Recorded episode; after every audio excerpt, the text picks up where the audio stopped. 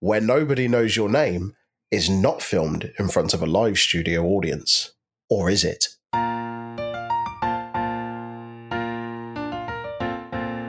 Hello, and welcome to another episode of Where Nobody Knows Your Name.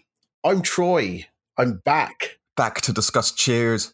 I see he's having a little sip of whiskey. It is whiskey. It is whiskey. You guessed well. It's nothing fancy, just the basics, but the sun's out. Treat myself. Tell you what, this is a good episode to have whiskey in because it's The Godfather Part 3. And I'll tell you what, it's better than the third Godfather film. Yeah, it is much, much better. How are you, James? All right. Yeah, not too bad. Warm. Warm. It is Club Tropicana. It is wham. a bit George it's Michael. a bit George Michael. but yeah, good. So, what we're here to talk about? Episode 22? Episode 22 of season 5, as we've said, is The Godfather Part 3. It aired on the 19th of March, 1987. It was directed by James Burrows, written by Chris Cluess and Stuart Kreisman. All right. It's a good one. And on a wham day like this, where better to start than the cold open? The cold open. Oh, I could do with some cold open windows here because it is very warm. But yeah, the cold open. So yeah, we're in the bar with Diane, and she has uh, a ticket for performance by the Royal Shakespeare Company or Theatre. Ask Sam if he's changed his mind about going, and he says it's not really his sort of thing. He doesn't like guys jumping around in leotards stabbing each other. Not into it, Diane. Not into it. No, it's not his bag. Carla then kind of gets the hump and gets frustrated that she has to work another day while the boss's fiance takes yet another day off. But Sam then suggests that Carla can go to the play instead. Carla's going, oh, s- s- smells like nepotism in here.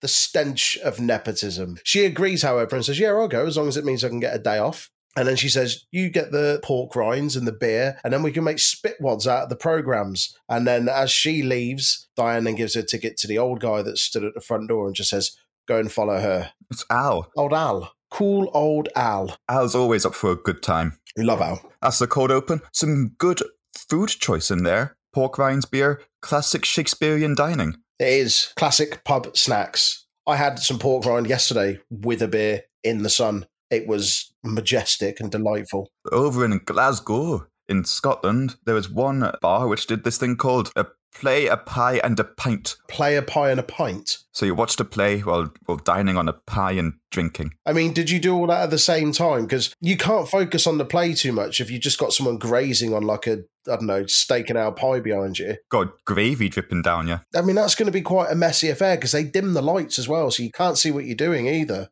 Wake up and you're just Just covered in crumbs and gravy and just beer. But as long as you enjoy the play, I, I don't suppose it matters. we come into the main episode, which not related to Shakespeare at all, actually, but it is related to another classic author, Puzo, Mario Puzo of Godfather fame. Indeed. Dr. Crane comes into the bar and he seems to be in a really happy, jovial mood.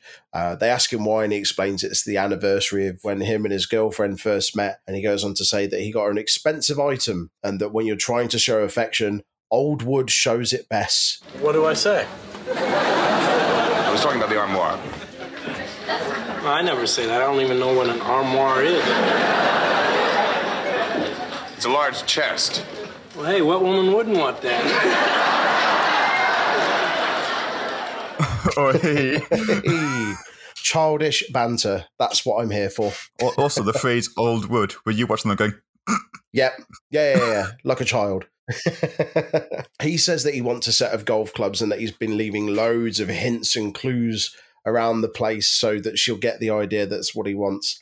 He says, You'd have to be an idiot to not know what I want. And Woody says, What is it you want? And Dr. Crane's, uh, does, I haven't decided yet. It doesn't matter. sit down. Come on, Woody, play the game. Pay attention. So he likes golfing, wants golf clubs. He's laying down those Chris clues, is what he's doing.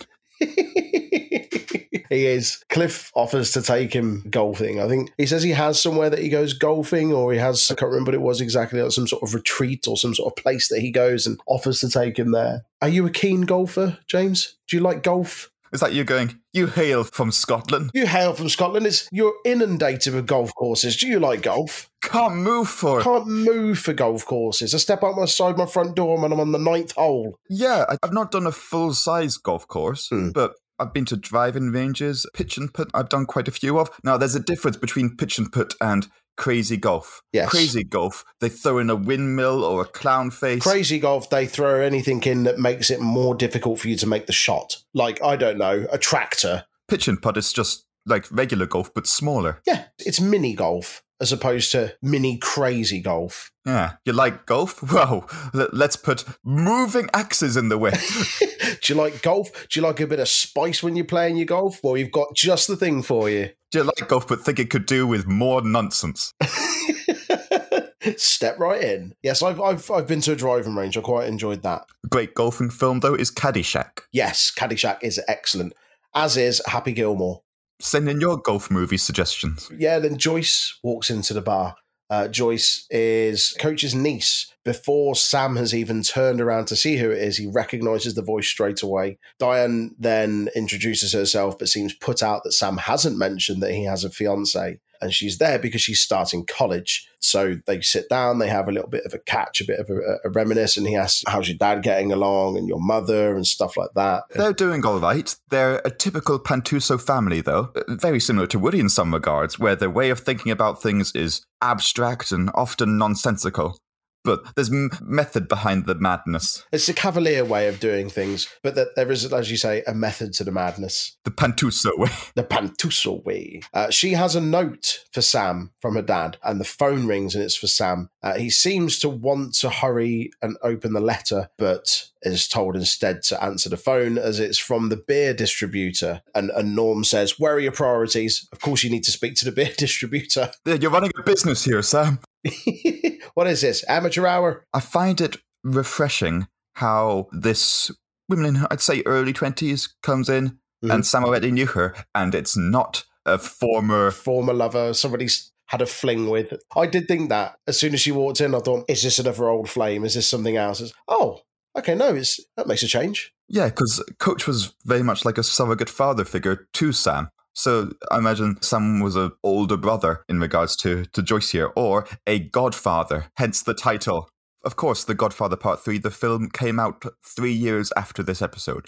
So at this point, The Godfather Part 3 did not actually exist because they rightfully went, well, no, the book only covers the first two films. They're not going to make a sequel now. God, not. you know, Godfather Part 2 came out years ago. Who's going to, you know, make a sequel to that three years later?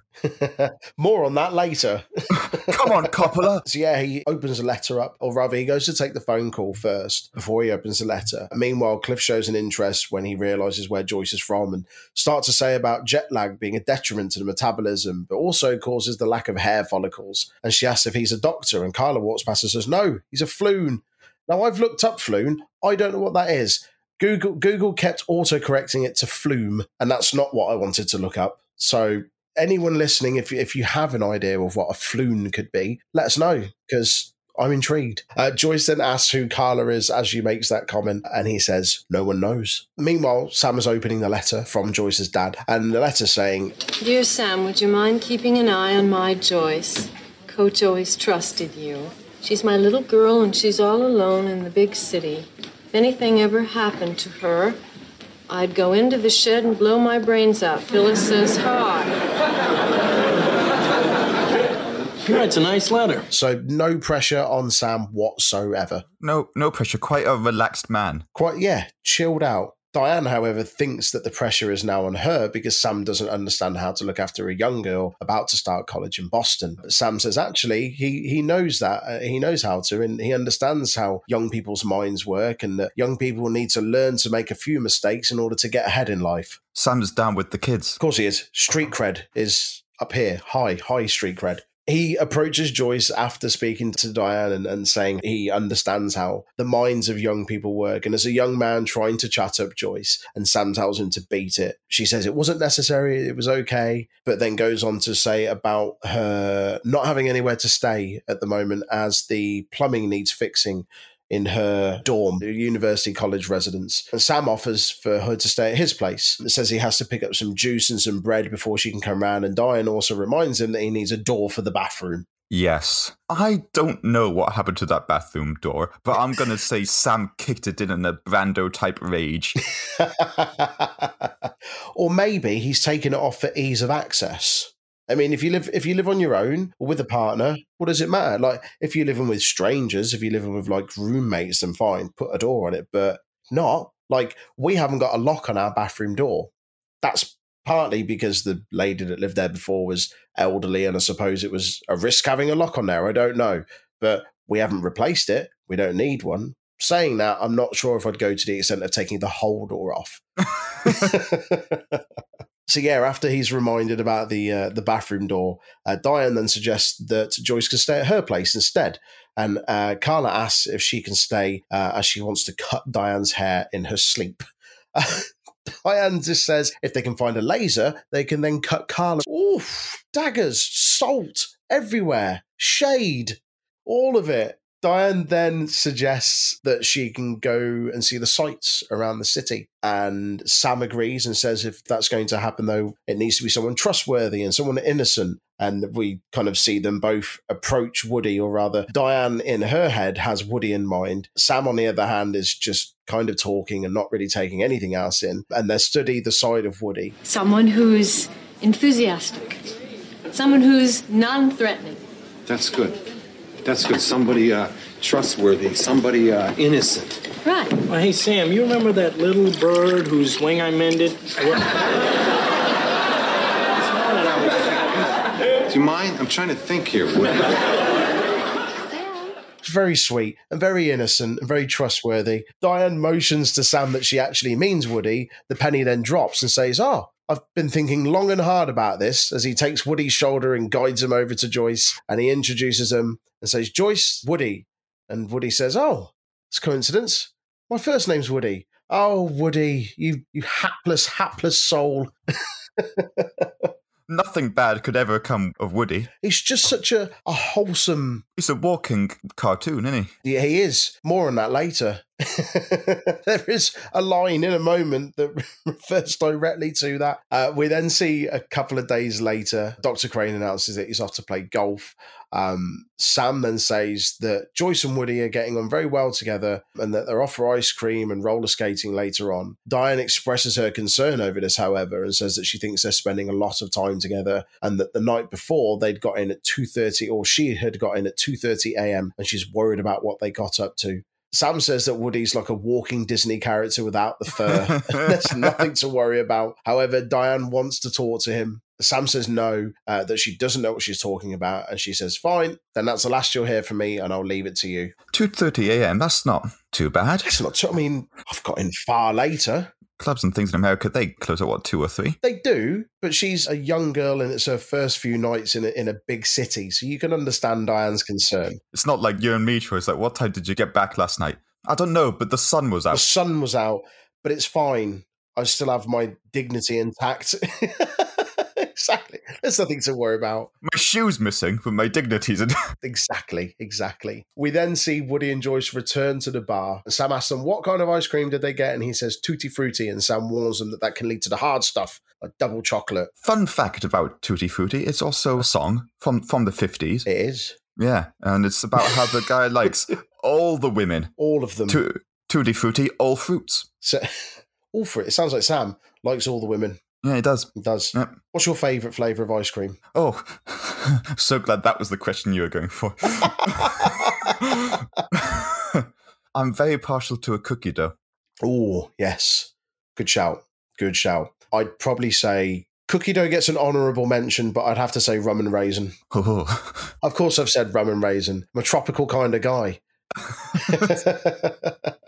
Yes. No, that is a good one. yes. Sam then asks if Woody is treating her okay, and she says that he is the sweetest person she has ever met, and she's really, really happy that Sam introduced them, and she's very thankful to him for doing so. Sam says, "If you're happy, then we're happy." As he motions towards everyone else in the bar, which is very sweet. Woody says, "You're going to do a cartwheel when you hear this, though." Like, sweet, how would you like a nice sugary bombshell? you thought that tutti frutti was sweet? Wait for this. You're gonna need fillings after you have this news. Fillings after this bad boy. Woody announces to the surprise of everyone that him and Joyce are engaged. The bar looks stunned. Say what? Sam is asked if he is okay, Uh, I think it's Norm that asks him if he's okay, and he's like, "Yeah, yeah I'm fine." Uh, and the realization kicks in and sees that he's still pouring an already overflowing pint, and it just keeps going. It's just everywhere. Health and safety would have a field day. The back of that bar is a flood hazard. Health and safety is an option to them. It's an option. It's an absolute death trap. Sam takes them both into his office and wants to talk to them. And Sam asks Woody uh, why he's doing this to them. Woody thought it would make Sam happy, to which he replies, It doesn't. Well, it does, but in a sad and disappointing kind of way. uh, Woody says that they've only known each other a few days, but it feels like several. Uh, that's that's the sign of true love. And stupidity. Sam says he was young and got married, and it turned out to be a whirlwind disaster. Uh, and says that him and Diane waited five years to get married, and if it was up to him, they'd wait another five. She didn't like that. She gave him the eye, and he just went, "Oh, it's, hmm." He says they have to get to know each other better to the point where they're sick of each other. And there's solid reasons why they shouldn't get married. They ask him what these solid reasons are, and he says that he forbids them from getting married. And Joyce says, Well, you're not my father, so you can't forbid me. And so he then forbids Woody, and Woody says, But you're only my boss. And he says, Well, I'm going to have to forbid someone at something today. And then doesn't he forbid Norm? He forbids Norm from getting up. And he says, Well, nature calls. And he, Sam says he'll get him away from the bar, like as in he, he won't be allowed back at the bar if he doesn't stay on his stool. And so Norm says, Yeah, okay, fine, I'll sit down. Yeah, Norm's going to have wet shoes by the end of the Sam does not want them to get married, though. He even offers to pay them to not get married. Uh, they don't want his money, and so he finally manages to get them into his office to have a stern chat with them, or at least what we think is going to be a stern chat. However, it turns out that he wants to beg them, and he gets down on his hands and knees and begs them not to do it, and he doesn't want to be hurt by them. They eventually agree, and they say, "Okay, well, we'll wait until we know each other a bit better." As Joyce and Woody then leave and say thanks for stopping them for making a bad choice, Sam then basically it, it, it comes across that he's not as upset as he was. Sort of struts off, dusts himself up, and says, "Yeah, got them." Silver tongued Sam Malone wins again. Don Maloney. Don Maloney. Dr. Crane then returns to show his gift. His gift from his girlfriend. It's a small box for golf clubs, isn't it? It's a small box for golf clubs. What is this? A golf club for ants? It needs to be at least three times bigger. it's revealed that it's a tie and he is not a happy man. And he stabs the tie repeatedly on the bar. Just says, I hate it. It's an ordinary, ordinary grey tie. I wanted golf clubs. And Norm says, Well, I'm glad she didn't give you a puppy. tie is one of the most difficult things to play golf with. Uh, yeah, it just get in the way. Get in the way of your swing. Also, no rigidity in a tie. You try hitting the ball with that, the most you would do is gently caress it. You could use it to clean a golf ball, maybe, but you, you're not striking one. Nope, no chance. Your score would be well over par. Well over. Diane wants to talk to Sam about kids' names, and he says he doesn't like the name Emil. He says it's something you eat. it's not a child's name. We then get Woody and Joyce returning to the bar after they've thought about what Sam said, and they've called off the wedding, and they've decided to instead move in together. He calls them into his office again, and as they enter, instead of going in himself, he says Diane can handle this one. And she wants to put in her psychology degree to good use and says that she's going to go in there with 26 units of psychology flying into the action. Whatever that is. Okay, Diane, you keep telling yourself that. Diane then says that she's forgetting the reason uh, that Joyce came to Boston and she's reminded it was for college. And she says it was her mum's choice and that she's actually decided she doesn't want to go. You said what, Joyce? Say what? Diane says she needs to go to college, otherwise she can't get a job. And what will she do with no money when Woody leaves her with a litter of kids? he says you'll have to sell them to put food on your pathetic table, and you'll be left with worn out heels and sagging breasts. Woody's a bad influence. No, Woody's wholesome and innocent. Or so they keep telling us. The way that Diane's painting the life is it's like some kind of a Russian literature. I mean, it sounds awful. Joyce agrees, though, to go to college and to live in the dorm and to try some classes and see how she gets on with it whilst continuing to date Woody. So they come to a, a happy medium, a compromise. They leave, and then Sam comes in and asks how it went. Sam knows that she begged very much in the same way that he did. You can tell by the creases in her tights uh, or her leggings. He says that he did the same thing. And she said, How are they going to deal with this when they have their own children?